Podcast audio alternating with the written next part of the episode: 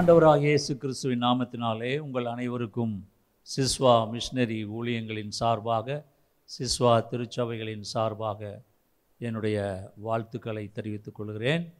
நீங்கள்லாம் எப்படி இருக்கிறீங்க?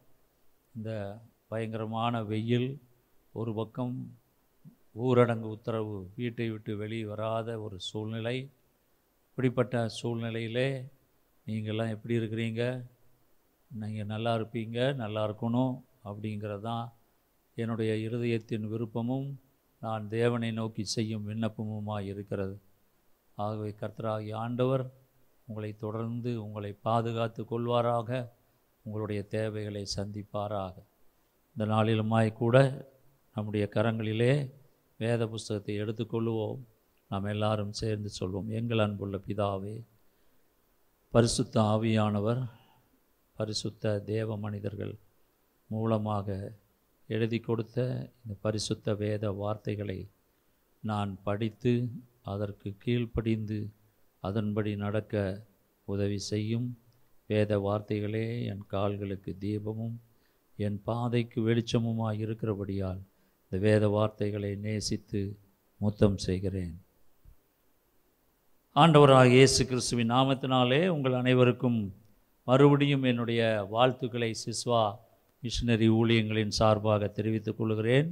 அநேகர் டெலிஃபோன் செய்து செய்தி போன வார செய்தியும் தொடர்ந்து வார வாரம் கொடுக்கிற செய்தி அவர்களுக்கு ஆசீர்வாதமாக இருந்தது என்று சொன்னார்கள். கர்த்தருடைய பரிசுத்த நாமத்திற்கு மகிமை உண்டாவதாக.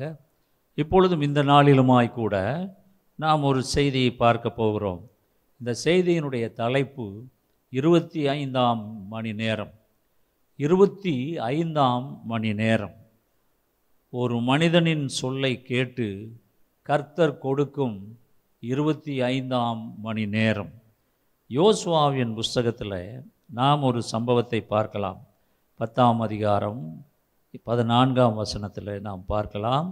இப்படி கர்த்தர் ஒரு மனிதனுடைய சொல் கேட்ட அந்நாளை ஒத்த நாள் அதற்கு முன்னுமில்லை அதற்கு பின்னுமில்லை கர்த்தர் இஸ்ரேவேலுக்காக யுத்தம் பண்ணினார். இங்கே நாம் பார்க்கிறோம் இப்படி கர்த்தர் ஒரு மனிதனுடைய சொல் கேட்ட அந்நாளை ஒத்த நாள் அதற்கு முன்னும் இல்லை அதற்கு பின்னுமில்லை கர்த்தர் இஸ்ரேவேலுக்காக யுத்தம் பண்ணினார். என் அன்பான தேவ ஜனமே நாம் இங்கே பார்க்கிறோம் கர்த்தர் ஒரு மனிதனுடைய சொல்லை கேட்டார். இன்றைக்கும் இந்த செய்தியை கேட்கிற என் அன்பான தேவ ஜனமே கர்த்தராகிய ஆண்டவர் நீங்கள் ஜெபிக்கிற உங்கள் சொல்லை உங்கள் வார்த்தையை கேட்கிற தேவனாகிய கர்த்தராக இருக்கிறார். அவர் ஏதோ நீங்கள் ஜெபிக்கிறீர்கள் அந்த இந்த காதில் வாங்கி அந்த காதில் விட்டு விடுகிற மனிதர்களைப் போல அல்ல. ஆண்டவராகிய கர்த்தர் ஒரு மனிதன் ஒரு ஒரே ஒரு மனிதன் பேசினாலும் ஆண்டவரிடத்திலே பேசினால் கர்த்தரிடத்திலே அவன் அங்கு உரையாடினாலும் கர்த்தரிடத்திலே விண்ணப்பம் பண்ணினாலும் கர்த்தராகிய ஆண்டவர் அந்த ஒரு மனிதனுடைய சொல்லை கேட்கிறார். அங்கே நாம் பார்க்கிறோம் இப்படி கர்த்தர் ஒரு மனிதனுடைய சொல்லை கேட்டால் நாளை ஒத்த நாள். அதற்கு முன்னுமில்லை அதற்கு பின்னுமில்லை கர்த்தர் இஸ்ரேவேலுக்காக யுத்தம் பண்ணினார். இங்கே நாம் பார்க்கிறோம் யோசுவாவின் புஸ்தகத்தில் பத்தாம் அதிகாரம் ஒன்றிலிருந்து பதினான்கு முடிய ஒரு சம்பவத்தை நாம் பார்க்கலாம். இங்கே நடந்த ஒரு சம்பவம். அதை நாம் ஒவ்வொன்றாக படிக்க நமக்கு நேரம் இல்லை ஆகவே நாம் செய்திக்குள்ளாக நாம் போகிறோம். நீங்கள் அதை படித்து கொள்ளுங்கள். இங்கே கிபியோன் என்கிற ஒரு பட்டினம் அது ஒரு பெரிய தேசம் போல ஒரு பெரிய பட்டினமாக இருந்தது என்று வேதத்திலே நாம் யோசுவாவின் புஸ்தகம் பத்தாம் அதிகாரம் ரெண்டாம் வசனத்திலே நாம் பார்க்கிறோம். அங்கே இருந்த மனிதர்கள் மிகவும் பலசாலிகளாகவும் பராக்கிரமசாலிகளாகவும் இருந்தார். அங்கே இது- அந்த நாளிலே ஐந்து ராஜாக்கள் இந்த கிபியோனுக்கு எதிராக வந்தார்கள். ஐந்து ராஜாக்கள் நீங்கள் யோசுவா பத்து ஐந்தில் நீங்கள் பார்த்தீங்கன்னா இங்கே அப்படியே எருசலேமின் ராஜா எபிரோனின் ராஜா யர்மூத்தின் ராஜா லாகீஸின் ராஜா எக்லோனின் ராஜா என்கிற எமோரியரின் ஐந்து ராஜாக்களும் கூடிக்கொண்டு அவர்களும் அவருடைய எல்லா சேனைகளும் போய் கிபியோனுக்கு முன்பாக பாளையம் இறங்கி அதன்மேல் யுத்தம் பண்ணினார்கள். இங்கே நாம் பார்க்கிறோம் இந்த ஐந்து ராஜாக்களும் அவர்கள் கிபியோனுக்கு விரோதமாக கிபியோன் பட்டினத்திற்கு விரோதமாக யுத்தம் பண்ணுகிறார்கள். ஐந்து ராஜாக்கள் ஒன்று சேர்ந்து கொண்டு அவர்கள் சேனைகளோடு அவர்கள் யுத்தம் பண்ண வரும்போது அந்த கிபியோன் பட்ட பட்டணத்து மக்கள் எல்லாம் அவர்கள் அழிந்து விடுவோமோ நமக்கு என்ன ஆகுமோ என்று அவர்கள் கலங்கி அவர்கள் யோசுவாவினிடத்திலே ஆள் அனுப்புகிறார்கள். அது யோசுவா பத்து ஆறிலே நாம் பார்த்தோம் என்றால் அப்பொழுது கிபியோனின் மனுஷர் யோசுவாவினிடத்தில் ஆள் அனுப்பி உமது அடியாரை கைவிடாமல் சீக்கிரமாய் வந்து எங்களுக்கு உதவி செய்யும் என்று சொல்லச் சொன்னார்கள். அது மட்டுமல்ல ஏழாம் வசனம் சொல்லுகிறது உடனே யோசுவாவும் அவனோடே கூட சகல யுத்த மனுஷரும் சகல பராக்கிரமசாலிகளும் கில்காலிலிருந்து போனார்கள் என்று நாம் பார்க்கிறோம். எட்டாம் வசனத்திலே கர்த்தர் யோசுவாவை நோக்கி அவர்களுக்கு நீ பயப்படாயாக உன் கைகளில் அவர்களை ஒப்புக் கொடுத்தேன் அவர்களில் ஒருவரும் உனக்கு முன்பாக நிற்பதில்லை என்றார். ஆண்டவராகிய கர்த்தர் யோசுவாவோடு பேசினார். பனிரெண்டாவது வசனத்தில் நீங்கள் பார்த்தீர்கள் என்றால் அங்கே ஒரு சம்பவத்தை நாம் பார்க்கிறோம். கர்த்தர் எமோரியரை இஸ்ரவேல் புத்திரருக்கு முன்பாக ஒப்பு கொடுக்கிற அந்நாளிலே யோசுவா கர்த்தரை நோக்கி பேசி பின்பு இஸ்ரவேலின் கண்களுக்கு முன்பாக சூரியனே நீ கிபியோன் மேலும் சந்திரனே நீ ஆயலோன் பள்ளத்தாக்கின் மேலும் தரித்து நில்லுங்கள் என்றான். முதலாவது யோசுவா கர்த்தரோடு பேசினான். ஒரு பெரிய காரியத்தை அவன் நடத்தும் முன்பாக அவன் கர்த்தரோடு பேசினான். இன்றைக்கு நம்முடைய வாழ்க்கையிலே அநேகர் ஒரு திருமண காரியமாகட்டும் வீடு கட்டுவதோ வாங்குவதோ விற்பதோ அல்லது பல காரியங்கள் குடும்பத்தில் நடக்கக்கூடிய காரியங்கள் எதையும் அவர்கள் மாம்சீகமாக முடிவெடுக்கிறார்கள். ஆனால் இங்கே நாம் பார்க்கும்போது யோசுவா முதலாவது கர்த்தரோடு பேசினான். கர்த்தரோடு பேசி அதற்கு பின்பு அவன் என்ன சொல்லுகிறான்? சூரியனை நோக்கி சொல்லுகிறான். நீ கிபியோன் மேலும் சந்திரனே நீ ஆயலோன் பள்ளத்தாக்கின் மேலும் தரித்து நில்லுங்கள் என்றான். இங்கே யோசுவா அவன் அந்த ஐந்து ராஜாக்களோடு யுத்தம் பண்ணுகிறான். இந்த ஐந்து ராஜாக்களோடு அவன் யுத்தம் பண்ணுகிறான். ஐந்து ராஜாக்கள் அவர்கள் சேனைகள் எத்தனை எத்தனை ஆயிரக்கணக்கான லட்சக்கணக்கான சேனைகள் அங்கே வந்து அவர்கள் யுத்தம் பண்ணுகிறார்கள். யாருக்கு விரோதமாக? கிபியோன் என்கிற அந்த பட்டணத்து மனிதர்கள் யோசுவாவுக்கு விரோதமாக அவர்கள் யுத்தம் பண்ணுகிறார்கள். அப்பொழுது யோசுவா கர்த்தரோடு பேசுகிறான் ஆண்டவரே நான் என்ன செய்யலாம்? நான் என்ன செய்தால் சரியாகும்? என்று சொல்லி கர்த்தரோடு பேசும் பொழுது கர்த்தர் அவனுக்கு சொல்லுகிறார் நீ சூரியனை நீ நடுவானத்திலே நிற்கச் சொல் சந்திரனையும் நிற்கச் சொல். அது முதலாவது கர்த்தரோடு அவன் பேசினான். கர்த்தர் அவனோடு பேசினார். அதற்கு பின்பு அவன் இந்த உலகத்திலே சரித்திரத்திலே நடக்காத வரலாற்றிலே நடக்காத ஒரு பெரிய காரியத்தை அவன் செய்கிறான். என்ன செய்கிறான் பாருங்கள். சூரியனை பார்த்து பேசுகிறான். சூரியனே stand still sun stand still moon stand still நீ அப்படியே நின்று கொள். நீ நகராதே என்று சொல்லுகிறான். என் அன்பான தேவ ஜனமே விஞ்ஞான முறைப்படி சூரியன் எதையும் சுற்றுவதில்லை. பூமிதான் சுற்றி கொண்டிருக்கிறது. அந்த வார்த்தையை அவன் சொல்லும்போது பூமி தன்னைத்தானே சுற்றி கொள்ள இருபத்தி நாலு மணி நேரம். அது அங்கே நாம் பார்க்கிறோம். அதான் பகலுக்கு பன்னிரெண்டு மணி நேரம் இரவுக்கு பன்னிரெண்டு மணி நேரம் என்று இருபத்தி நான்கு மணி நேரத்தை நாம் பார்க்கிறோம். அது மனிதன் குறித்து வைத்திருக்கிற தேசம். இந்த பூமி இது ஆயிரக்கணக்கான மைல் வேகத்திலே சுற்றுகிறது. ஆனால் அது நமக்கு தெரியாது.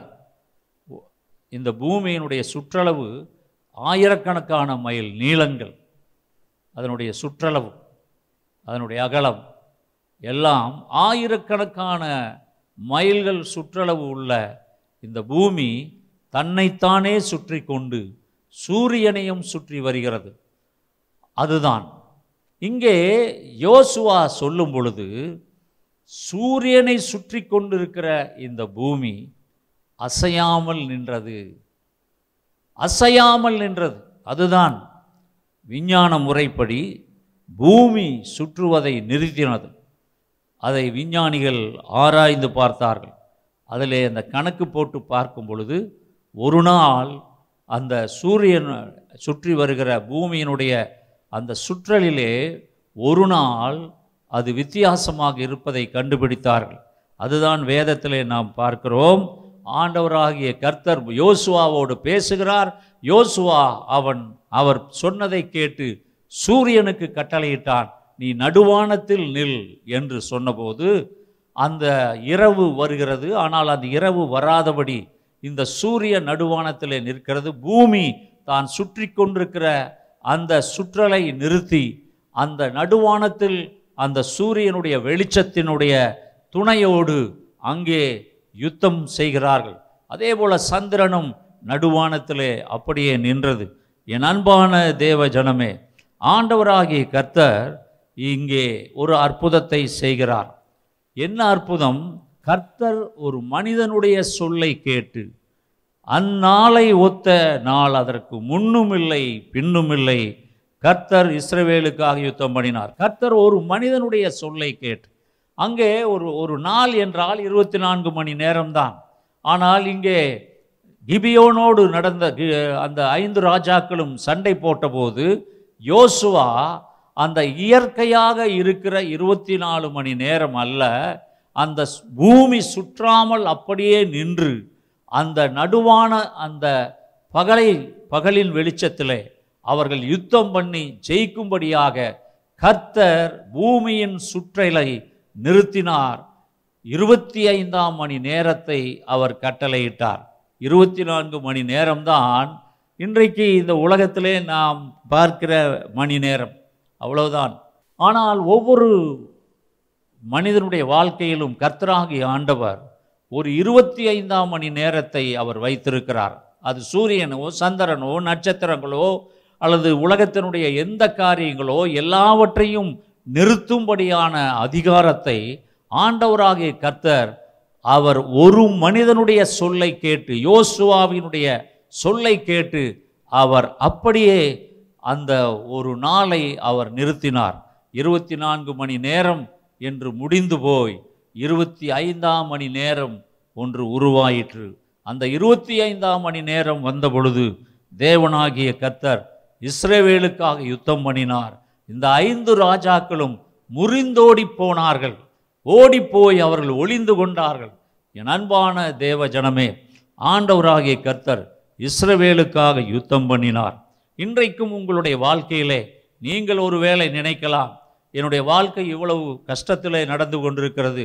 நான் வீட்டிற்குள் அடைபட்டிருக்கிறேன். எனக்கு எனக்கு வேலை இல்லை சம்பளம் இல்லை ஒன்றுமில்லை வீட்டிலே குழந்தை குட்டிகளுக்கு நான் கொடுப்பதற்கு ஒன்றுமில்லையே நான் என்னதான் செய்வேன் என்றெல்லாம் வேதனையோடு நீங்கள் இருக்கலாம். உங்கள் வாழ்க்கையினுடைய இருபத்தி நான்கு மணி நேரம் அந்த இருபத்தி நான்காம் மணி நேரம் முடிந்து போய் ஜீவனுள்ள தேவனாகி கர்த்தர் இருபத்தி ஐந்தாம் மணி நேரத்தை உங்களுக்கு கட்டளை இடுகிறார் கர்த்தருடைய பரிசுத்த நாமத்திற்கு மகிமை உண்டாவதாக. இந்த இருபத்தி ஐந்தாம் மணி நேரம் உங்களுடைய வாழ்க்கையிலே தோல்வியை அது வெற்றியாக மாற்றுகிறது. உங்கள் வாழ்க்கையில் உள்ள துக்கத்தை துன்பத்தை அது சந்தோஷமாய் மாற்றுகிறது. உங்கள் வாழ்க்கையிலே வருகிற இல்லாமை என்கிறதை கர்த்தராகிய ஆண்டவர் அதை மாற்றி இருக்கிறதாக மாற்றுகிறார். அவர் இல்லாதவைகளை இருக்கிறதை போல் உருவாக்க வல்லவராய் இருக்கிறார். ஆக சூரியன் நடுவானத்தில் நின்றது. பூமி தான் சுற்றி கொண்டிருந்த அந்த சுற்றலை நிறுத்தினது.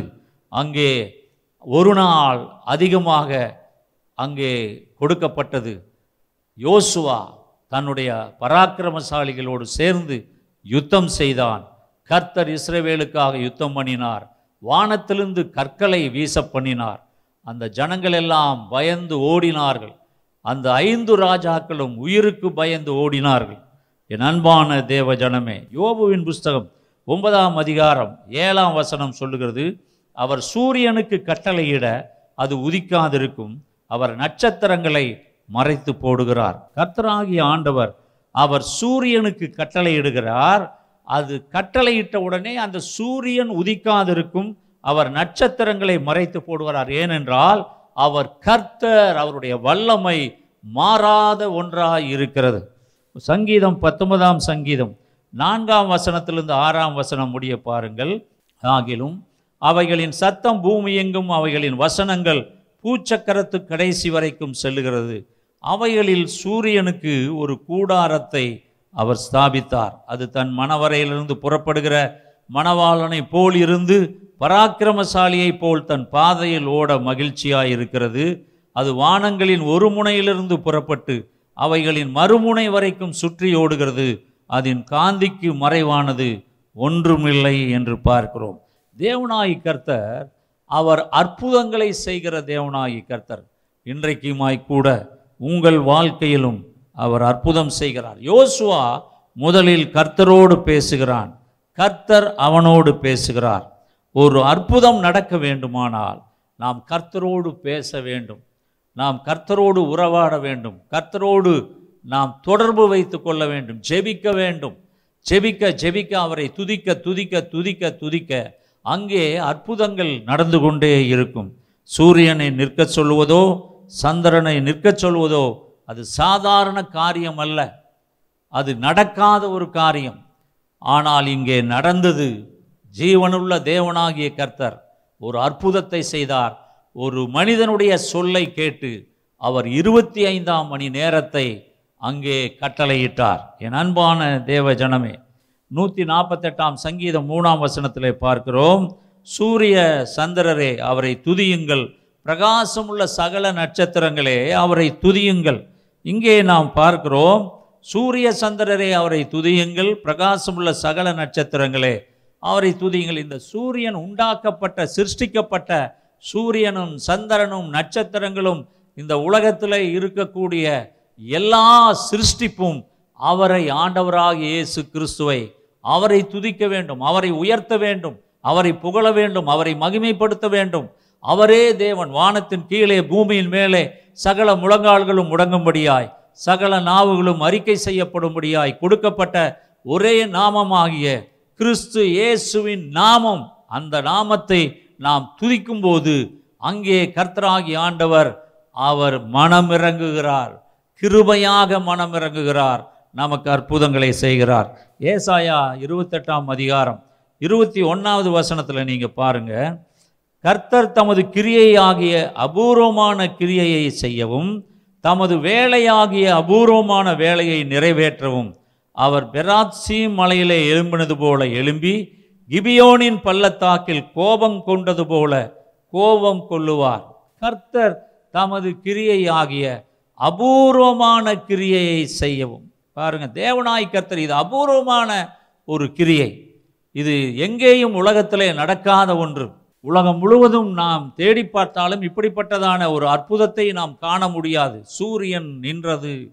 இருபத்தி நாலு மணி நேரம் என்பது மறைந்தது. தேவநாய் கர்த்தர் இருபத்தி ஐந்தாம் மணி நேரத்தை அங்கே கட்டளையிட்டார். ஆக ஆண்டவராய் கர்த்தர் எப்படிப்பட்டவர் தெரியுமா? ஏசாய் இருபத்தெட்டு இருபத்தொன்பதில் பார்க்குறோம். அவர் ஆலோசனையில் ஆச்சரியமானவர். செயலில் மகத்துவமானவர். அவர் ஆலோசனையில் ஆச்சரியமானவர் செயலில் மகத்துவமானவர். என் அன்பான தேவ ஜனமே இன்றைக்குமாய் கூட நம்முடைய கர்த்தராகி ஆண்டவர் அவர் செயலில் மகத்துவமானவர். அவர் செய்தது எல்லாம் மகத்துவமானது உன்னதமானது மகிமையானது. சொல்ல முடியாத வார்த்தைகளால் விவரிக்க முடியாத அற்புதங்களை செய்கிறவர் உங் நம்முடைய வாழ்க்கையிலே. ஒரு மனிதனின் சொல்லை கேட்டு அவர் இருபத்தி ஐந்தாம் மணி நேரத்தை கட்டளையிட்டார். உங்களுடைய வாழ்க்கையிலும் உங்களுடைய வார்த்தையை கேட்டு இருபத்தி ஐந்தாம் மணி நேரத்தை அவர் உங்களுக்கும் வைத்திருக்கிறார். கர்த்தருடைய பரிசுத்த நாமத்திற்கு மகிமை உண்டாவதாக. ஆபகு புஸ்தகம் மூன்றாம் அதிகாரம் பதினொன்றாவது வசனத்திலே நாம் பார்க்கிறோம். சந்திரனும் சூரியனும் தன் தன் மண்டலத்தில் நின்றன. உமது அம்புகளின் ஜோதியிலும் உமது ஈட்டியினுடைய மின்னல் பிரகாசத்திலும் நடந்தன. அல்ல லூயா கர்த்தருடைய பரிசுத்த நாமத்திற்கு மகிமை உண்டாவதாக. கர்த்தராகி ஆண்டவர் அவர் சொன்னால் அப்படியே நடக்கும். அவர் சொல்ல ஆகும் அவர் கட்டளையிட நிற்கும். இப்பொழுதும் நாம் எல்லாரும் ஜெபித்து கொண்டிருக்கிறோம். இந்த கொள்ளை நோய் நீங்கும்படியாக நாம் எல்லாரும் ஜெபித்து கொண்டிருக்கிறோம். அந்த ஜெபம் வீணாய் போகாது. நிச்சயமாய் ஆண்டவராகி கத்த ஒரு மனிதனுடைய சொல்லை கேட்டு அவர் சூரியன் நடுவானத்தில் நிற்கும்படியாக பூமி தன்னுடைய சுழற்சியை நிறுத்தும்படியாக கர்த்தர் ஒரு இருபத்தி ஐந்தாம் மணி நேரத்தை கட்டளையிட்டார் என்றால் ஜனங்கள் இன்றைக்கு கோடிக்கணக்கான ஜனங்கள் உலகம் முழுவதும் நாம் ஜெபித்து கொண்டிருக்கிறோம். ஒரு அற்புதம் நிகழ வேண்டும். இந்த கொள்ளை நோய் ஒழிய வேண்டும் என்று சொல்லி நாம் ஜெபிக்கிறோம். கத்ராங்கி ஆண்டவர் நிச்சயமாய் அந்த வார்த்தைகளுக்கு அவர் அற்புதம் செய்வார். அதை நாம் விசுவாசிப்போம். அல்லேலூயா. கர்த்தருடைய ஜனங்களை கர்த்தர் ஒருபோதும் கைவிடவே மாட்டார். நாம் பார்க்கிறோம் இந்த ஆபகுக் மூணு பதினொன்றில் நாம் பார்த்தோம் சந்திரனும் சூரியனும் தன் தன் மண்டலத்தில் நின்றன. உமது அம்புகளின் ஜோதியிலும் உமது ஈட்டியினுடைய மின்னல் பிரகாசத்திலும் நடந்தன. ஆண்டவர் சொன்னார் சந்திரனும் சூரியனும் தன் தன் மண்டலத்திலே நிற்கத்தான் செய்யும். காரணம் ஆண்டவராகிய கர்த்தர் அவர் சொல்ல ஆகும். அவர் கட்டளையிட நிற்கும். என் அன்பான தேவஜனமே யோசுவா சூரியனையும் சந்திரனையும் நடுவானத்தில் நிற்கும்படியாக சொன்னான். அப்படியே நில் என்று சொன்னான். அவன் வார்த்தையில் உள்ள வல்லமை ஏனென்றால் அந்த வார்த்தையிலே கர்த்தராகிய ஆண்டவர் அந்த வல்லமையை அவனுக்கு கொடுத்தார். ஆகவே அவன் சொன்ன உடனே காரியங்கள் நடந்தன. ஏன் அதை சூரியனை நிறுத்தும்படியாக பூமியின் சுழற்சியை நிறுத்தும்படியாக சொன்னான். காரணம் பகல் காலத்தில் யுத்தம் செய்வது எளிது. சுலபம். ஆனால் இரவு நேரத்தில் அங்கே யுத்தம் செய்வது மிக கடினம். ஆகவே அந்த ஐந்து ராஜாக்களோடு அவன் யுத்தம் செய்கிறான். நீங்கள் பார்த்தீர்கள் என்றால் யோசுவாவின் புஸ்தகம் பத்தாம் அதிகாரம் பதிமூணாம் பதினாலாவது வசனத்தில் அப்பொழுது ஜனங்கள் தங்கள் சத்துருக்களுக்கு நீதியை சரிக்கட்டு மட்டும். சூரியன் தரித்தது சந்திரனும் நின்றது. இது யாசேரின் புஸ்தகத்தில் எழுதியிருக்கவில்லையா? அப்படியே சூரியன் அஸ்தமிக்க தீவிரியாமல் ஏறக்குறைய ஒரு பகல் முழுவதும் நடுவானத்தில் நின்றது என்று பார்க்கிறோம். ஏறக்குறைய ஒரு பகல் முழுவதும். இங்கே ஒரு நாள் வழக்கமாக வருகிற அந்த இருபத்தி நாலு மணி நேரம் மாறிப்போனது. இந்த இருபத்தி நாலு மணி நேரம் முடியாது. அந்த இருபத்தி நாலு மணி நேரம் முடிந்து இன்னொரு நாள் ஆரம்பிக்கிறது. அது அப்படியே கர்த்தருடைய வார்த்தையின்படியாக. அங்கே பார்க்கிறோம் கர்த்தர் சொன்ன வார்த்தைகளை யோசுவா சொன்னான். அது அப்படியே நடுவானத்தில் நின்றுவிட்டது.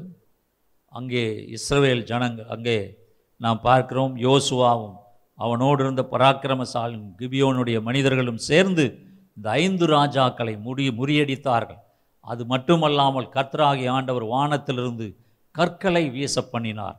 அந்த கற்களால் இவர்கள் இஸ் யோசுவாவினுடைய ஆட்கள் கொன்றதை பார்க்கிலும் அந்த கற்களால் மறத்தவர்கள் அநேகராக இருந்தார்கள்.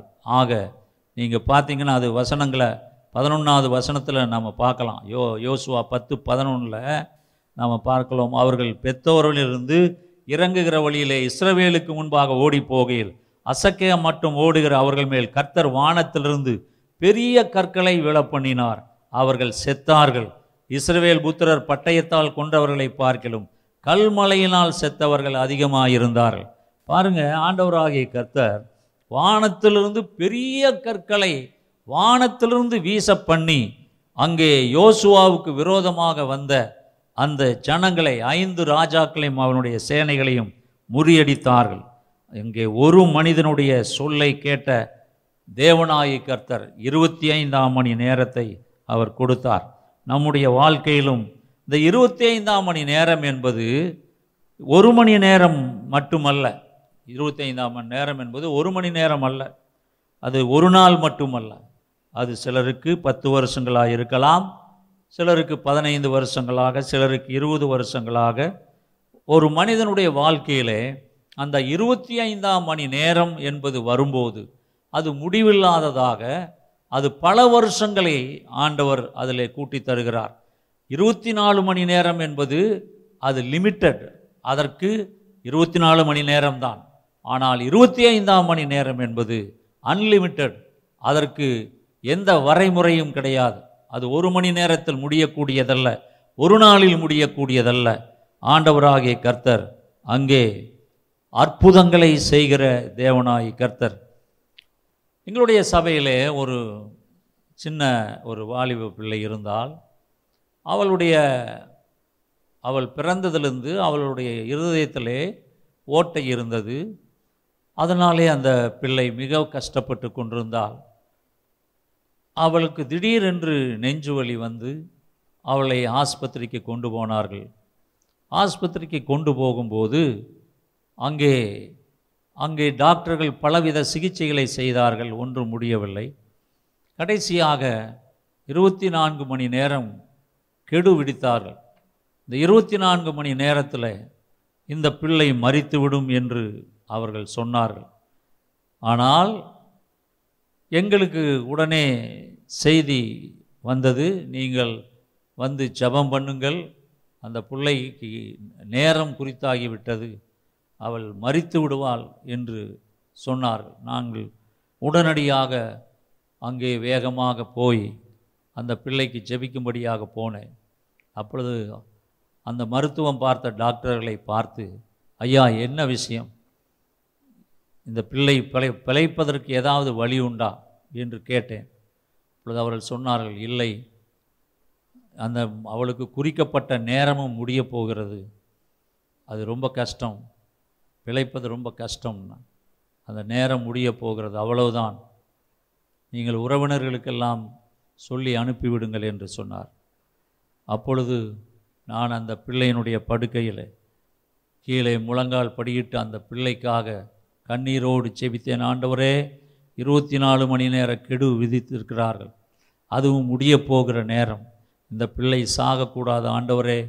நீர் மனமிறங்கும் ஆண்டவரே. நீர் மனமிறங்கும். இந்த பிள்ளைக்கு உயிர் பிச்சை தாரும் ஆண்டவரே. டாக்டர்கள் என்ன சொன்னாலும் அதை குறித்து எனக்கு கவலை இல்லை. ஆனால் நீர் என்ன சொல்லுகிறீர் ஆண்டவரே? நீர் ஜீவனுள்ள தேவனாய் கர்த்தர். இந்த சின்ன வயதிலே இந்த பிள்ளை மறிக்க வேண்டுமா? ஐயா நீர் இந்த பிள்ளைக்கு உயிர் பிச்சை தாரும். கர்த்தராகி ஆண்டவரே நீர் அவளில் உயிரோடு எழுந்து ஒரு சாட்சியாக அந்த பிள்ளை இந்த உலகத்திற்கு கர்த்தருடைய வல்லமையினாலே அவள் ஒரு சாட்சியாக எந்திரி எழுந்திருக்க வேண்டும் என்று சொல்லி அந்த பிள்ளைக்காக மிக பாரத்தோடு அழுது ஜெபித்தேன். நடந்த அற்புதம் என்னவென்றால் எந்த டாக்டர்கள் அவள் மறித்து விடுவாள் அவ்வளவுதான் என்று சொன்னார்களோ அந்த டாக்டர்கள் முன்னாலே அந்த பிள்ளை அந்த கெடுவெல்லாம் முடிந்து போய் தேவனாய் கர்த்தர் அவளுடைய சரீரத்தில் அவருடைய வல்லமை இறங்கிற்று. அந்த பிள்ளை கண் விழித்து பார்த்து எல்லாரோடும் அவள் பேசினாள். அவளுடைய வாழ்க்கையிலே கர்த்தர் ஒரு அற்புதத்தை செய்தார். இருபத்தி நாலு மணி நேர கெடு முடிந்தது. அது இருபத்தி ஐந்தாம் மணி நேரத்தை கர்த்தராகிய ஆண்டவர் அந்த பிள்ளையினுடைய வாழ்க்கையிலே தந்தார்.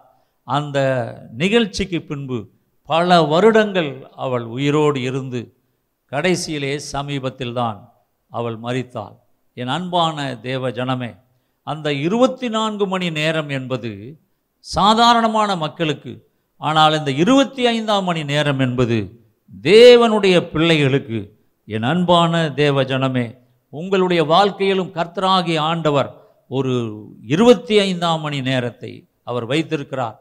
ஒரு மனிதனின் சொல்லை கேட்டு அவர் சூரியனை நடுவானத்திலே நிறுத்தின கர்த்தர். ஒரு மனிதனின் சொல்லை கேட்டு இருபத்தி ஐந்தாம் மணி நேரத்தை கொடுத்த தேவனாய் கர்த்தர். உங்களுடைய வாழ்க்கையிலும் அவர் அந்த இருபத்தி ஐந்தாம் மணி நேரத்தை வைத்திருக்கிறார். அது ஒரு நாளும் கர்த்தர் அதை அதை மறந்து விடுகிற தேவன் அல்ல. அவர் உங்களுக்காகவே அந்த நேரத்தை வைத்திருக்கிறார். நீங்கள் ஒன்று ராஜாக்கள் பதினேழு ஒன்றிலே பார்த்தீர்கள் என்றால் எலியா தீர்க்கதரிசி அவன் சொல்லுகிறான் அந்த தேசத்தினுடைய இஸ்ரவேலினுடைய ராஜாவாகிய ஆகாபை நோக்கி சொல்லுகிறான் என் வாக்கின்படியே அன்றி இந்த வருஷங்களிலே பனியும் மழையும் பெய்யாதிருக்கும் என்று இஸ்ரவேலின் தேவனாய கர்த்தருக்கு முன்பாக நிற்கிற நான் அவருடைய ஜீவனை கொண்டு சொல்லுகிறேன் என்றான். இங்கே எளியா தீர்க்கதரிசி அவன் சொல்லுகிறான் இந்த தேசத்தில் மழையும் பெய்யும் மழையும் பனியும் பெய்யாதிருக்கும் என்று சொல்லி அவன் சொன்னான். ஆக ஆண்டவராகிய கர்த்தர் அவனுடைய வார்த்தையை கேட்டு அந்த தேசத்தில் குளங்கள் வற்றின ஆறுகள் வற்றின ஏரிகள் வற்றின கிணறுகள் வெற்று வற்றின எல்லாம் வற்றி போய் தேசத்திலே தண்ணீர் இல்லாத ஒரு பஞ்சம் உருவாயிற்று. அது எப்படி உருவாயிற்று? எலியா என்கிற தேவ மனிதன் அவன் சொன்னான் அவனுடைய ஒரே ஒரு வார்த்தை இந்த வருஷங்களிலே பனியும் மழையும் பெய்யாதிருக்கும். என் வாக்கின்படியே அன்று என் வாக்கின்படி. அவ்வளவு ஒரு ஆணித்தரமாக அவன் சொல்லுகிறான் என்னுடைய வாக்கின்படியாக. இந்த தேசத்தில் இந்த வருஷங்களிலே பனியும் மழையும் பெய்யாதிருக்கும் என்று சொன்னான். அதை கர்த்தர் கேட்டார். அது மட்டுமல்ல அதற்கு பின்பு ஒன்று ராஜாக்கள் பதினெட்டாம் அதிகாரம் நாற்பத்தி ஒன்றுலிருந்து நாற்பத்தி ஐந்து வரை பார்க்கும்போது பின்பு எளிய ஆகாபை நோக்கி நீர் போம். போஜன பண்ணும் பெருமலையின் இரைச்சல் கேட்கப்படுகிறது என்றான். அங்கே ஆகா போஜனபானம் பண்ண போனான். பின்பு எலியா கர்மேல் பர்வதத்தினுடைய சிகரத்தின் மேல் ஏறி தரையிலே பணிந்து தன் முகம் தன் முழங்கால் பட குனிந்து அங்கே தன் ஊழியக்காரனை நோக்கி நீ போய் சமுத்திர முகமாய் பார் என்றான். அவன் போய் பார்த்து ஒன்றுமில்லை என்று சொன்னான். இப்படியாக அவன் ஏழு முறை போய் பார்த்து ஒன்றுமில்லை என்றான். ஏலாந்தரம் அவன் சொன்னான் இதோ சமுத்திரத்திலிருந்து ஒரு மனுஷனுடைய உள்ளங்கை அத்தனை சிறிய மேகம் எழும்புகிறது என்றான். அப்பொழுது அவன் நீ போய் ஆகாபை நோக்கி மலை உம்மை தடை செய்யாதபடிக்கு ரதத்தை பூட்டி போய்விடும் என்று சொல் என்றான். என் அன்பான தேவஜனமே அது நாற்பத்தி ஐந்தாவது வசனம் சொல்கிறது அங்கே வானம் மேகங்களினாலும் காற்றினாலும் கருத்து பெருமலை உண்டாயிற்று. பெருமலை. ஒரு மனிதனுடைய சொல்லை கேட்டு கர்த்தர் மலையை பணியை நிறுத்தினார். அதே மனிதனுடைய சொல்லை கேட்டு அந்த தேசத்தில் ஒரு பெருமழையை ஆண்டவர் கொடுத்தார்.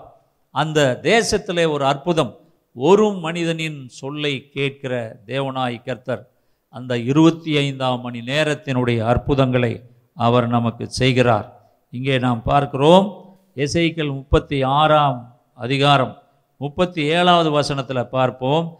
கர்த்தராகி ஆண்டவர் சொல்லுகிறது என்னவென்றால் இஸ்ரவேல் வம்சத்தாருக்காக நான் இதை அனுக்கிரகம் செய்யும்படி அவர்கள் என்னிடத்தில் விண்ணப்பம் பண்ண வேண்டும். மந்தை பெருகுகிறது போல் அவர்களில் மனிதரை பெருக பண்ணுவேன். இங்கே கர்த்தர் சொல்லுகிற வார்த்தை பாருங்க.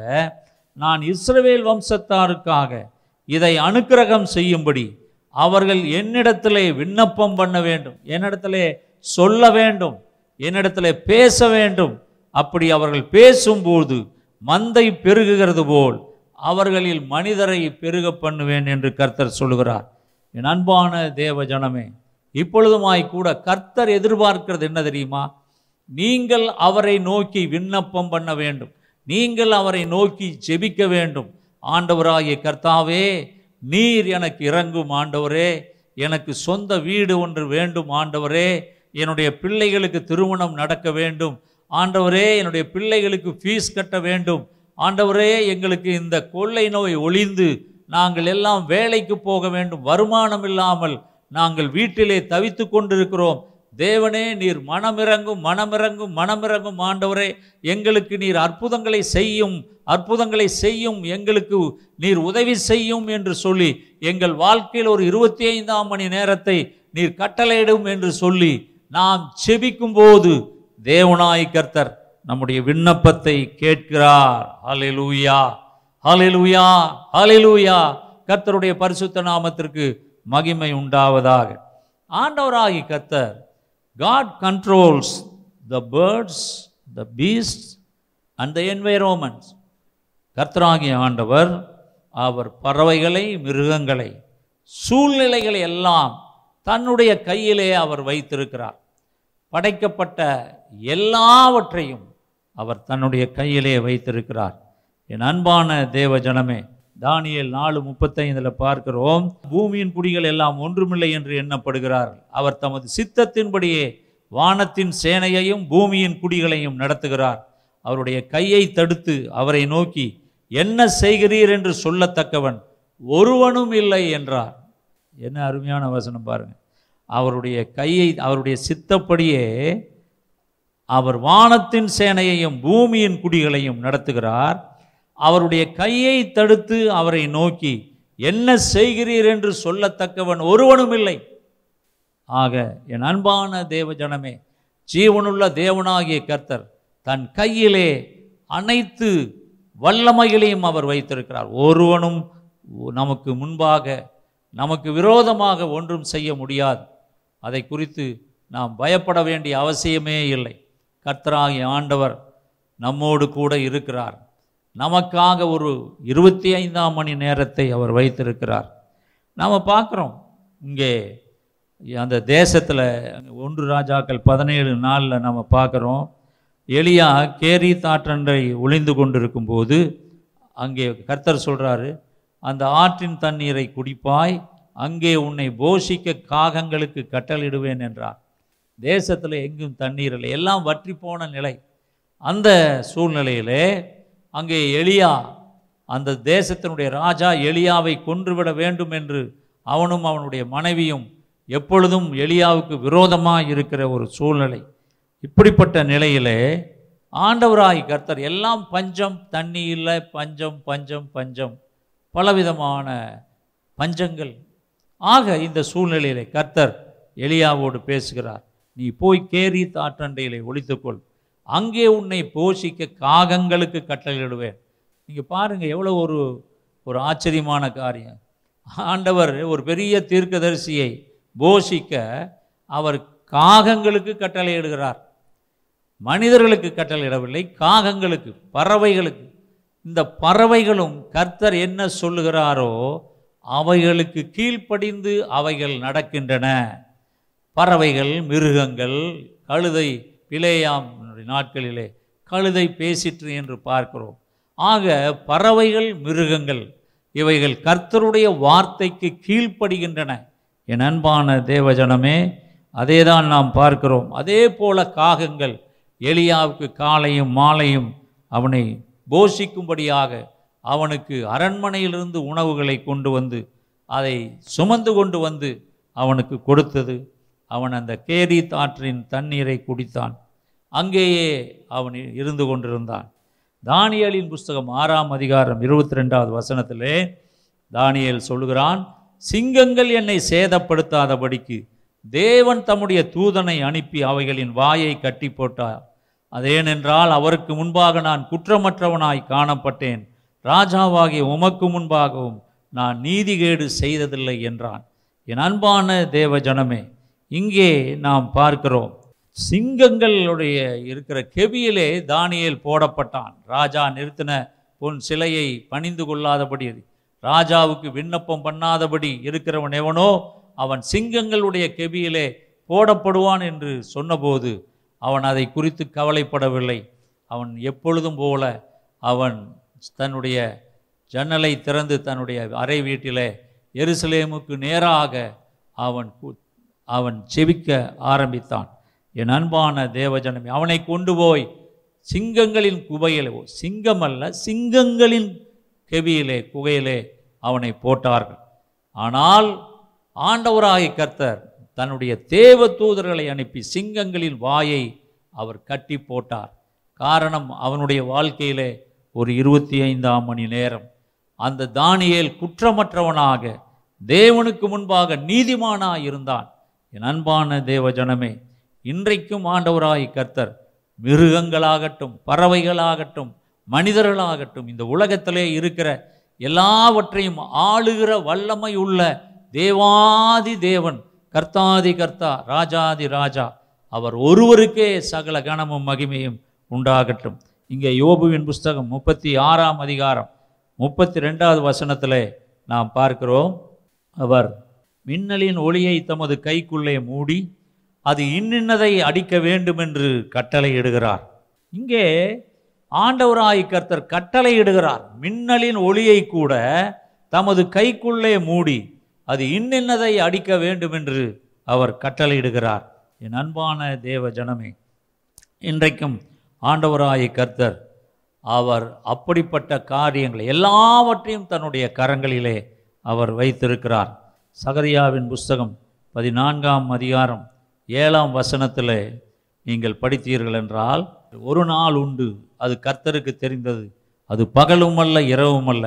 ஆனாலும் சாயங்காலத்திலே வெளிச்சம் உண்டாகும். அல்லே லூயா என் அன்பான தேவ ஜனமே இந்த இருபத்தி ஐந்தாம் மணி நேரம் உங்கள் வாழ்க்கையிலே வரும்பொழுது அந்த நாளிலே உங்கள் வாழ்க்கையிலே வெளிச்சம் உண்டாகும். உங்கள் வாழ்க்கையிலே ஒரு வெற்றி உண்டாகும். உங்கள் வாழ்க்கையிலே இழந்ததை நீங்கள் திரும்பப் பெறுவீர்கள். உங்கள் வாழ்க்கையிலே நீங்கள் இதுகாரும் ஜெபித்து வந்த ஜெபங்களுக்கெல்லாம் கர்த்தர் பதில் கொடுக்கிறார். ஒரு மனிதனின் சொல்லை கேட்டு இருபத்தி ஐந்தாம் மணி நேரத்தை கர்த்தர் கொடுத்தார் என்றால் இன்றைக்கு உங்களுடைய வாழ்க்கையிலும் என்னுடைய வாழ்க்கையிலும் கர்த்தர் ஒரு அற்புதத்தை செய்கிறார். அவர் நமக்கு இருபத்தி ஐந்தாம் மணி நேரத்தை அவர் வைத்திருக்கிறார். கர்த்தருடைய பரிசுத்த நாமத்திற்கு மகிமை உண்டாவதாக. யோசுவாவின் புஸ்தகத்தில் மூன்றாம் அதிகாரம் ஏழாம் எட்டாம் வசனத்திலே நாம் பார்க்கிறோம். கர்த்தர் யோசுவாவை நோக்கி நான் மோசையோடு இருந்தது போல உன்னோடும் இருக்கிறேன் என்பதை இஸ்ரவேலர் எல்லாரும் அறியும்படிக்கு இன்று அவர்கள் கண்களுக்கு முன்பாக உன்னை மேன்மைப்படுத்துவேன். எட்டாம் வசனத்திலே உடன்படிக்கை பெட்டியை சுமக்கிற ஆசாரியரை பார்த்து நீங்கள் யோர்தான் தண்ணீர் ஓரத்தில் சேரும்போது யோர்தானில் நில்லுங்கள் என்று நீ கட்டளையிடுவாராக என்றான். அதற்கு அடுத்த வசனம் பத்தாம் வசனம் அங்கே நாம் பார்க்கிறோம் பின்பு யோசுவா ஜீவனுள்ள தேவன் உங்கள் நடுவே இருக்கிறார் என்பதையும் அவர் கானானியரையும் ஏத்தியரையும் ஏவியரையும் பெரிசியரையும் கிருகாசியரையும் எமோரியரையும் எபூசியரையும் உங்களுக்கு முன்பாக துரத்தி விடுவார் என்பதையும் நீங்கள் அறிந்து கொள்வதற்கு அடையாளமாக அதற்கு அடுத்த வசனத்தை பாருங்க. அங்கே இதோ சர்வ பூமிக்கும் ஆண்டவராயிருக்கிற அவருடைய உடன்படிக்கை பெட்டி உங்களுக்கு முன்னே யோர்தானிலே போகிறது. அதற்கு அடுத்த வசனம் கற் சம்பவிப்பது என்னவென்றால் சர்வ பூமிக்கும் ஆண்டவராகிய கர்த்தரின் பெட்டியை சுமக்கிற ஆசாரியர்களின் உள்ளங்கால்கள் யோர்தானின் தண்ணீரிலே பட்ட மாத்திரத்தில் மேலே இருந்து ஓடி வருகிற யோர்தானின் தண்ணீர் ஓடாமல் குவியலாக நிற்கும் என்றான். இங்கே யோசுவா தன்னுடைய ஆசாரியர்களை பார்த்து பன்னிரண்டு கோத்திரங்களை சார்ந்தவர்கள் இந்த உடன்படிக்கை பெட்டியை சுமந்து வருகிறவர்கள் அங்கே யோர்தான நதி அது பிரவாகித்து ஓடக்கூடிய அந்த பெரிய நதி இவர்களுடைய கால் அங்கே பட்டவுடனே அது ரெண்டாக பிளந்து தண்ணீர் ஓடாமல் அது ஒரு குவியலாக நிற்கும் என்றான். மோசே எப்படி செங்கடலை அவன் பிளந்தானோ அதே போல யோசுவா யோர்தானை பிளந்து அந்த வழியாக அங்கே ஒரு அற்புதத்தை அங்கே செய்கிறான். என் அன்பான தேவ ஜனமே இந்த யோசுவாவின் வாழ்க்கையிலே கர்த்தருடைய வல்லமை அவனோடு இருந்தபடியினாலே அடையாளங்களை அற்புதங்களை அவன் செய்தான். நீங்கள் உங்கள் வாழ்க்கையிலும் தேவனாய் கர்த்தர் அவர் அற்புதங்களை செய்ய வல்லவராக இருக்கிறார். ரெண்டு ராஜாக்களின் புஸ்தகம் இருபதாம் அதிகாரம் ஒன்றாம் வசனத்திலிருந்து பதினொன்றாம் வசனம் உடைய ஒரு சம்பவத்தை நாம் பார்க்கலாம். இது எல்லாம் பதினோரு வசனங்களை வாசிக்க முடியாது. இருந்தாலும் முதல் வசனத்தை பார்க்கலாம். அங்கே அந்நாட்களில் எசேக்கியா வியாதிப்பட்டு மரணத்துக்கு ஏதுவாயிருந்தான். அப்பொழுது ஆமோசின் குமாரனாக ஏசாயா என்னும் தீர்க்கதரிசி அவனிடத்தில் வந்து அவனை நோக்கி நீர் உமது வீட்டு காரியத்தை ஒழுங்குபடுத்தும். நீர் பிழைக்க மாட்டீர் மறித்து போவீர் என்று கர்த்தர் சொல்லுகிறார் என்றார். இங்கே நாம் பார்க்குறோம். எசைக்கிய ராஜா வியாதிப்பட்டு அவன் சாகிற நிலையிலே இருந்தான். ஏசாயா தீர்க்கதரிசி அவனிடத்திலே வந்து உன்னுடைய வீட்டு காரியத்தை ஒழுங்குபடுத்தும். நீர் மறிக்கப் போகிறீர் என்று சொன்னான். எப்படி இருக்கும்? ஒரு மனிதனுடைய வாழ்க்கை ஒரு தீர்க்கதரிசி வந்து நீ செத்து போக போகிற அப்படின்னு சொன்னால் நல்லா இருக்கிற ஒரு மனுஷன் அவனுக்கு செத்து போவேன்னு சொன்ன உடனே அப்போவே முக்கால்வாசி உயிர் போயிடும் அப்படிப்பட்ட ஒரு சூழ்நிலை. இங்கே எசைக்கியா இதை கேட்ட உடனே சுவர் பக்கமாக தன்னுடைய முகத்தை திருப்பி கொண்டு கதறி அழுது அவன் செவித்தான். என் அன்பான தேவ ஜனமே நீங்கள் பார்த்தீங்கன்னா இந்த ஏசாயா முப்பத்தெட்டு நான்காம் வசனத்திலிருந்து எட்டாம் வசனம் முடிய நீங்கள் ஒரு காரியத்தை பார்க்கலாம். அப்பொழுது ஏசாயாவுக்கு உண்டான கர்த்தருடைய வார்த்தையாவது நீ போய் எசைக்கியாவை நோக்கி உன் தகப்பனாகிய தாவீதின் தேவனாயிருக்கிற கர்த்தர் சொல்லுகிறது என்னவென்றால் உன் விண்ணப்பத்தை கேட்டேன் உன் கண்ணீரை கண்டேன். இதோ உன் நாட்களோடு பதினைந்து வருஷம் கூட்டுவேன். நான் உன்னையும் இந்த நகரத்தையும் அசீரிய ராஜாவின் கைக்கு தப்புவித்து இந்த நகரத்திற்கு நான் ஆதரவாக இருப்பேன் அது மட்டுமல்ல ஆகாசுடைய சூரிய கடிகாரத்தில் பாகைக்கு பாகை இறங்கின சாயை பத்து பாகை பின்னிட்டு திருப்புவேன் என்றார். இங்கே நாம் பார்க்கணும் எட்டாம் வசனத்தில் பாருங்க. தாம் சொன்ன இந்த வார்த்தையின்படி கர்த்தர் செய்வார் என்பதற்கு இது கர்த்தரால் உனக்கு அடையாளமாக இருக்கும் என்று சொல் என்றார். அப்படியே கடியாரத்தில் இறங்கியிருந்த சூரிய சாய் பத்து பாகை திரும்பிற்று. இங்கே எசைக்கிய ராஜா ஒரு கேள்வியை கேட்டான். ஆண்டவர் என்னை சுகப்படுத்துவார் என்பதற்கு என்ன அடையாளம் என்று அவன் கேட்டபொழுது அங்கே ஏ கர்த்தர் ஒன்று சொன்னார். ஏசாயா இடத்திலே கர்த்தர் பேசுகிறார். அங்கே அங்கே ஏசாயா தீர்க்கதரிசி சொல்லுகிறார் உனக்கு என்ன அடையாளம் வேண்டும்? இந்த சூரிய கடிகாரத்தில் பத்து பாகை முன்னாலே போக வேண்டுமா? பின்னாலே போக வேண்டுமா?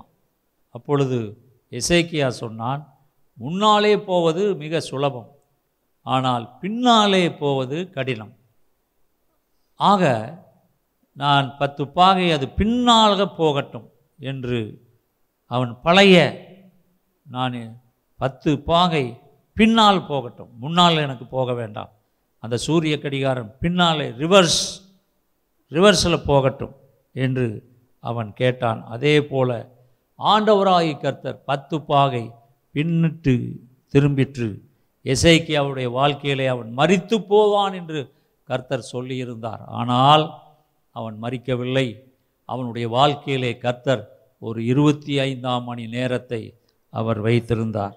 என் அன்பான தேவ ஜனமே இன்றைக்கும் உங்களுடைய வாழ்க்கையிலும் அவர் ஒரு இருபத்தி ஐந்தாம் மணி நேரத்தை வைத்திருக்கிறார். நான் குவைத் தேசத்தில் செய்தி கொடுக்கும்படியாக அழைக்கப்பட்டிருந்தேன். அங்கே குவைத் தேசத்திலே ஒரு வாரம் ஒரு ஹோட்டலிலே தங்கி அங்கே செய்தி அங்கே உள்ள கிறிஸ்தவ மக்களுக்கு அங்கே தேவ செய்தியை கொடுத்து விட்டு ஒரு நாள் மாலையிலே நான் குவைத்தை விட்டு திரும்பும்படியான ஒரு நேரம் வந்தது. இப்பொழுது என் மனதிலே கொஞ்சம் கலக்கம் இருந்தது. என்னை அறியாதபடி நான் ஆண்டவரே இந்த மக்களையும் இந்த தேசத்தையும் நீர் காப்பாற்றும் என்று என்னை அறியாமலே நான் செபித்துவிட்டு நான் விமானம் ஏறி பக்கத்தில் உள்ள பகரைன் நாட்டிற்கு வந்து சேர்ந்தேன். அன்று இரவு எனக்கு தூக்கம் வராதபடி நான் நான் தங்கியிருந்த அறையில் இருந்த அந்த டிவியை போட்டு பார்த்தபோது நான் அப்படியே அதிர்ச்சியானேன். காரணம் அந்த குவைத் நகரம் இரவோடு இரவாக அங்கே சதாம் ஹுசேனுடைய படைகள் உள்ளே வந்து அந்த தேசத்தில் குண்டுகளை வீசி தாக்கின. அநேக கட்டிடங்கள் இடிந்து விழுந்தன. அநேக மக்கள் மறித்தார்கள் அந்த யுத்தம் பல நாட்களாக மாதங்களாக அது நடந்து கொண்டிருந்தது. குவைத்து நகரத்திற்குள்ளாக இருந்தவர்கள் வெளியே போக முடியாது. வெளியே இருந்து குவைத்துக்கு யாரும் செல்ல முடியாது. அங்கே சதாம் ஹுசேனுடைய படைகள் அங்கே போரிட்டு கொண்டிருந்தன. என் அன்பான தேவ ஜனமே நான் ஒருவேளை ஒரு நாள் தாமதித்திருந்தால் அதிலே நான் மறித்திருக்கலாம் இல்லாவிட்டால் அதில் மாட்டிக்கொண்டு என்னுடைய வாழ்க்கை அப்பொழுது நம்மை பல மாதங்கள் நடக்கிற யுத்தத்தில் அங்கே மக்களுக்கு குடிநீர் வசதி இல்லை மின்சாரம் இல்லை கடைகள் இல்லை ஒன்றுமில்லாத சூழ்நிலையிலே எப்படி நான் நான் அந்த அந்த நாட்களை கழித்திருப்பேன். யோசித்து பாருங்கள். பயங்கரமான ஒரு சூழ்நிலை. ஆனால் ஆண்டவராய் கர்த்தர் மாலை ஆறு மணிக்கு நான் அங்கே கிளம்பினேன். இரவு பனிரெண்டு மணிக்கு மேலாக அந்த குவைத் நாட்டிற்குள்ளாக சதாம் ஹுசேனுடைய படைகள் வந்தன. சில மணி நேரங்களிலே கர்த்தர் என்னை காப்பாற்றினார். என்னுடைய வாழ்க்கையிலே ஒரு இருபத்தி ஐந்தாம் மணி நேரத்தை அவர் கொடுத்தார். அது மட்டுமல்ல ஒரு சமயம் அங்கே doctor Billy Graham nineteen eighty six என்று நினைக்கிறேன் அங்கே ஒரு பெரிய கான்ஃபரன்ஸ் அங்கே நடத்துகிறார். அந்த சூழ்நிலையிலே நான் அங்கே போக வேண்டும்.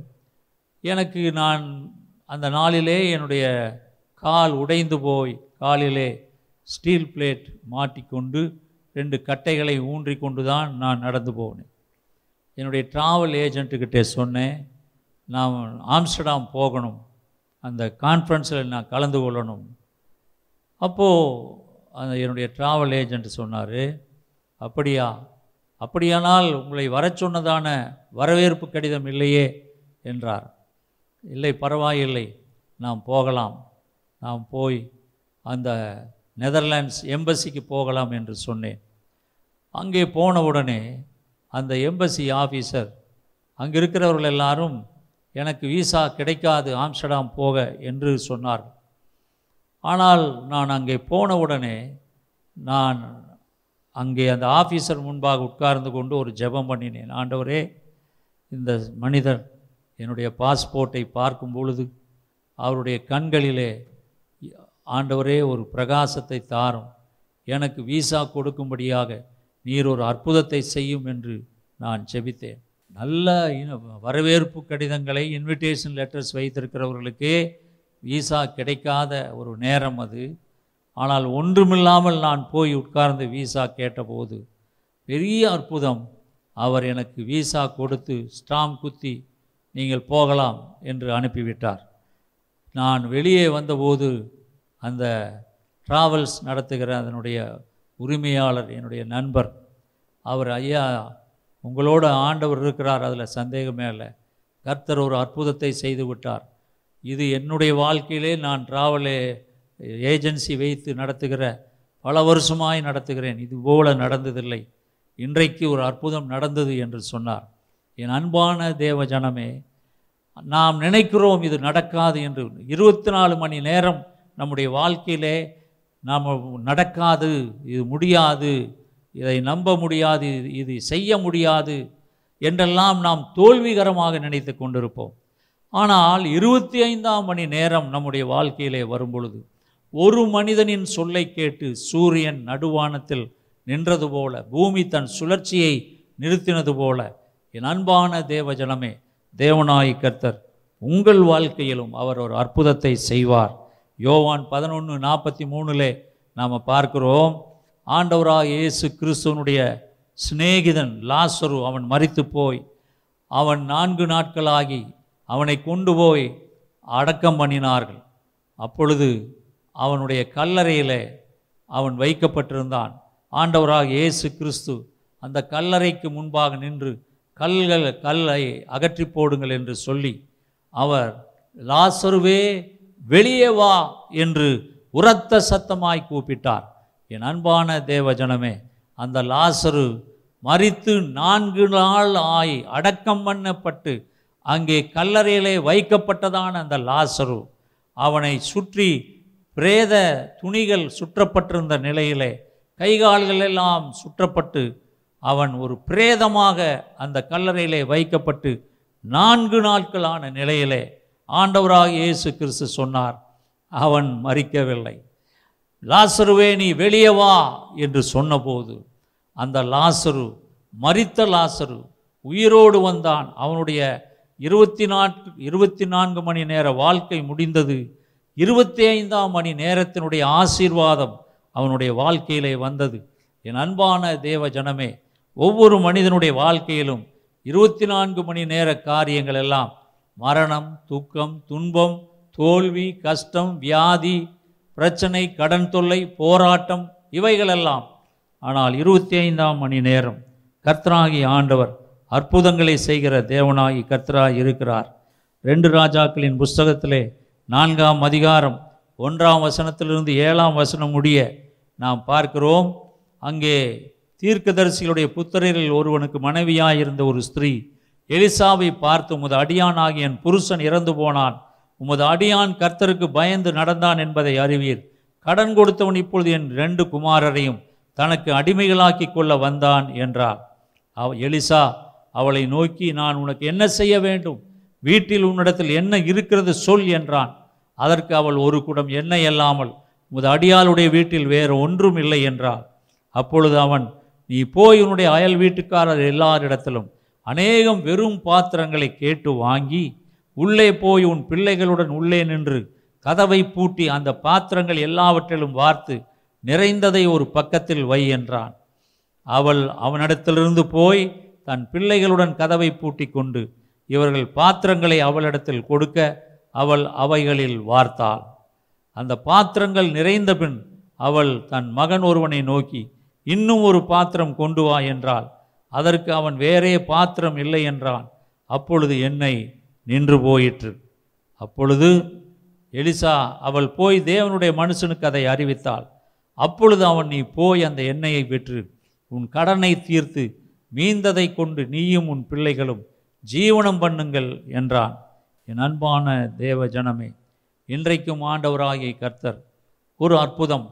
அந்த விதவியனுடைய வாழ்க்கையிலே அவள் புருஷன் செத்து போய் பணமில்லாத சூழ்நிலையிலே அவள் கண்ணீரோடு வந்து கேட்கலாள். அவளுடைய வாழ்க்கை அங்கே துக்கம் நிறைந்ததாக இருந்தது. கையிலே பணமில்லை. குழந்தைகளை காப்பாற்ற முடியவில்லை. கடன் கொடுத்து கடன் யார் யாரெல்லாம் கொடுத்தார்களோ அவர்கள் வந்து அவளுடைய ரெண்டு குமாரரையும் அடிமைகளாக்கி கொள்ளும்படியாக வந்து அவளை நிந்தித்து கொண்டிருக்கிற வேளையிலே தேவ மனுஷனாகிய எலிசா அவளுடைய வாழ்க்கையிலே வந்தான் அவன் அவளிடத்திலே சொன்னான் நீ போய் உன்னிடத்தில் என்ன இருக்கிறது? ஒரு குடம் எண்ணெய். நீ அநேகம் வெறும் பாத்திரங்களை அண்டை அலகாரத்தில் வாங்கி வந்து அந்த ஒரு குடம் எண்ணெய் அதிலே வார் அதிலே ஊற்று என்று சொன்னான். அவள் ஊற்ற ஊற்ற அது வளர்ந்து கொண்டே போயிற்று. அதுதான் இருபத்தி ஐந்தாம் மணி நேரத்தின் அற்புதம். என் அன்பான தேவ ஜனமே கர்த்தருடைய வார்த்தைக்கு கர்த்தருடைய மனுஷனுடைய வார்த்தைக்கு நீ கீழ்ப்படிந்து கர்த்தருடைய வசனத்தின்படி நீ செய்யும் பொழுது நீ அது ஊற்ற ஊற்ற அது வளர்ந்து கொண்டே போகும். உங்களுடைய வாழ்க்கையிலே அன்லிமிட்டெட் பிளஸ்ஸிங்ஸ் சொல்ல முடியாத ஒரு ஆசீர்வாதங்களை கர்த்தர் உங்களுக்கு தருவார். என் அன்பான தேவ ஜனமே இன்றைக்கும் உங்களுடைய வாழ்க்கையில் இருபத்தி ஐந்தாம் மணி நேரம் அது கர்த்தர் வைத்திருக்கிறார். அந்த இருபத்தி ஐந்தாம் மணி நேரம் உங்கள் வாழ்க்கையிலே வரும் பொழுது அதற்கு எல்லை இல்லை. அது ஐந்து வருஷம் பத்து வருஷம் இருபது வருஷம் முப்பது வருஷம் என்று அந்த இருபத்தி ஐந்தாம் மணி நேரம் தொடர்ந்து ஆசீர்வாதங்களை கொடுத்து கொண்டே இருக்கும்.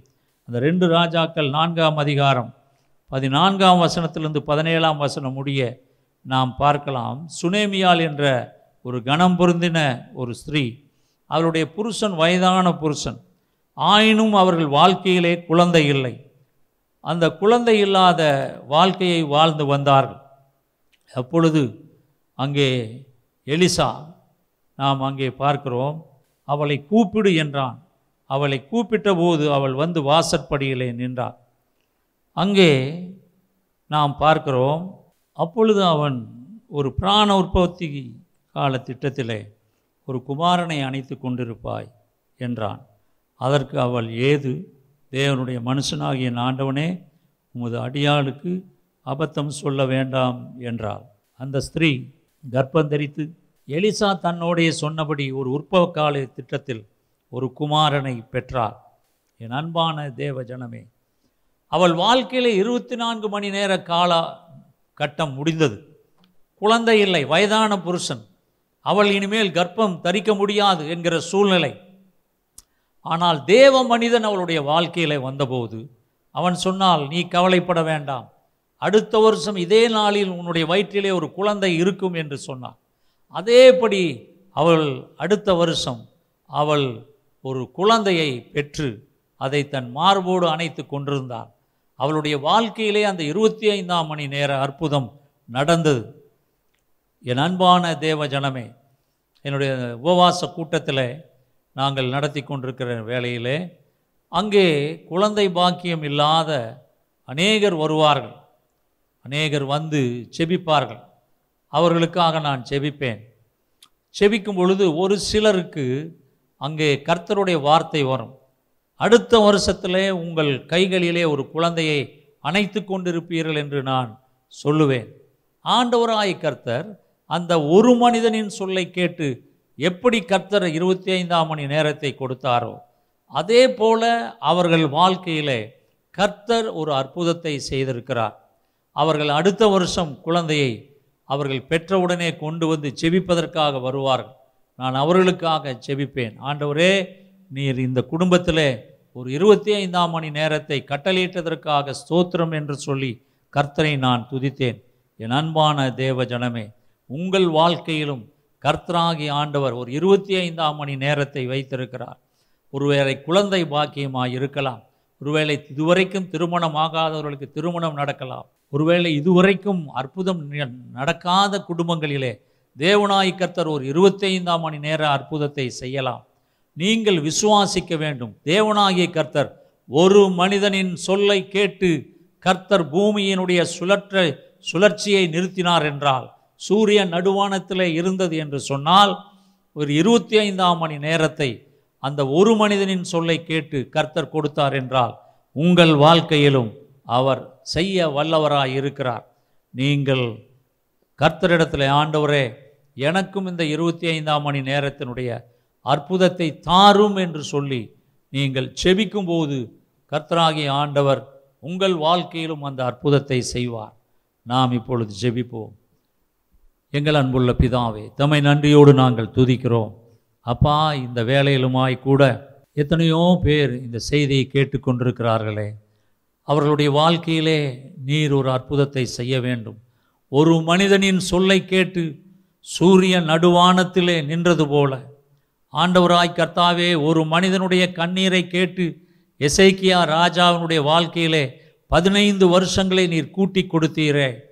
ஒரு மனிதனுடைய சொல்லை கேட்டு ஆண்டவரே குழந்தை இல்லாத சுனேமியாளுக்கு குழந்தையை கொடுத்தீரே. ஜீவனுள்ள தேவனாய் கர்த்தாவே மறித்து போன லாசரு ஆண்டவராகி இயேசு கிறிஸ்துவின் ஒரே ஒரு வார்த்தை அவன் உயிரோடு எழுந்து வந்தானே. ஆண்டவரே தீர்க்கதரிசியினுடைய புத்திரரில் ஒருவனுக்கு ஒருவனுக்கு மனைவியாயிருந்த அந்த ஸ்திரீ விதவையான அந்த ஸ்திரீ புருஷன் இல்லாது இருந்த அந்த ஸ்திரீக்கு நீர் மனம் இறங்கி அப்பா ஒரு அற்புதத்தை செய்தவர் அல்லவா?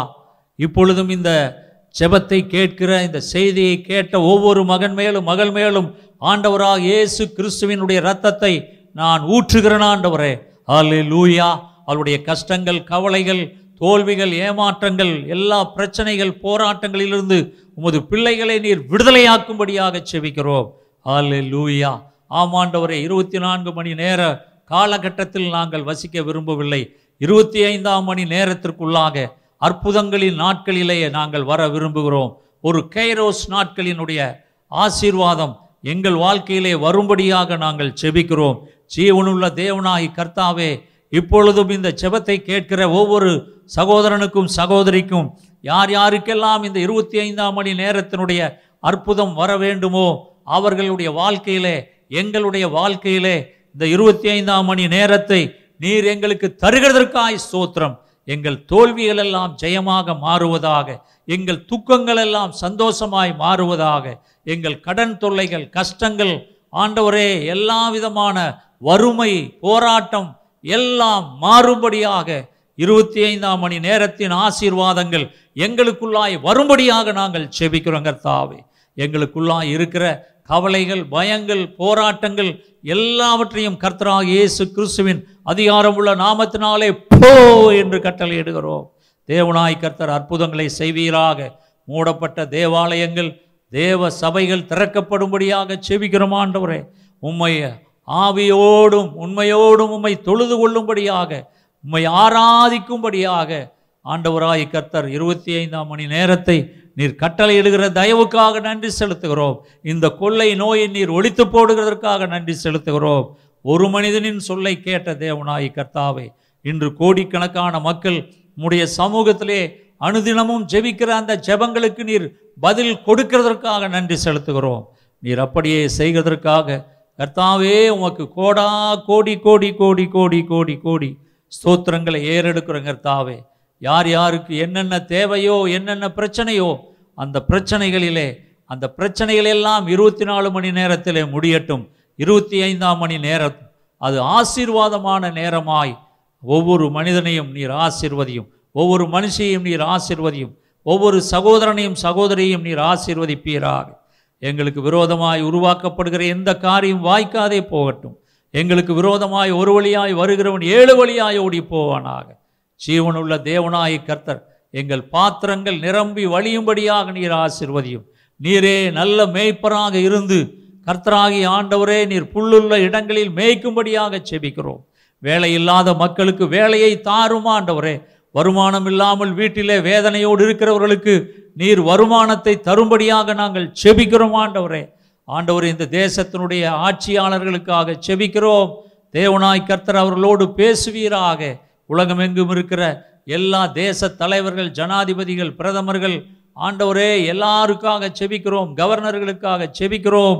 ஜீவனுள்ள தேவனாகி கர்த்தர் ஒவ்வொருவரையும் தொடுவீராக. ஒவ்வொருவரையும் தொடுவீராக ஆண்டவரே. நீர் ஒருவரே ஜீவனுள்ள தேவனாகிய கர்த்தர் அப்பா. உண்மையே நாங்கள் நம்பி இருக்கிறோம் உண்மையே விசுவாசிக்கிறோமா ஆண்டவரே. நீர் ஒரு இருபத்தி ஐந்தாம் மணி நேரத்தின் ஆசீர்வாதத்தை எங்களுக்கு தருவீராக. உமக்கே சகல கனத்தையும் மகிமையும் ஏறெடுக்கிறோம்.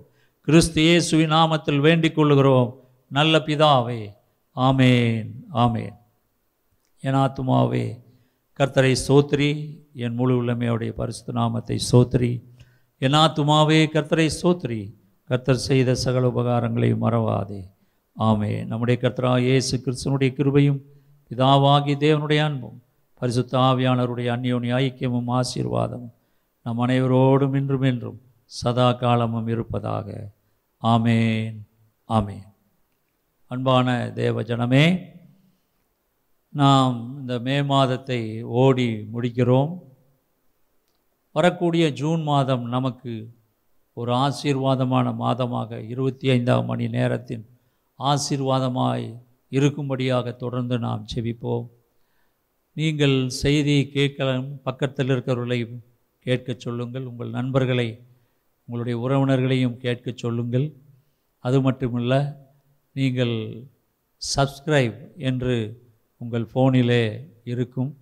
நீங்கள் அதை அமுத்தினீர்கள் என்றால் அதிலே சப்ஸ்கிரைப் என்று அது பதிவு செய்யப்படும். அது இலவசம். அதை நீங்கள் செய்யலாம்.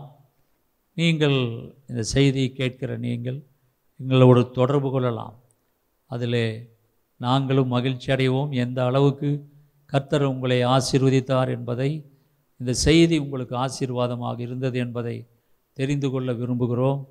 ஆகவே நீங்கள் எங்களுடைய ஃபோன் நம்பரிலே நீங்கள் தொடர்பு கொண்டு எங்களோடு பேசலாம். உங்களுக்காக தொடர்ந்து நான் செபிக்கிறேன் உங்களுக்காக தொடர்ந்து இடைவிடாமல் என்னுடைய ஜெபங்களிலெல்லாம் உங்களுக்காக போராடுகிறேன். கர்த்தராகி ஆண்டவர் உங்களையும் உங்கள் குடும்பங்களையும் அவர் ஆசீர்வதிப்பாராக. தேவ கிருபை தேவ தயவு தேவ இரக்கம் உங்கள் மேல் இருப்பதாக. Thank you God bless you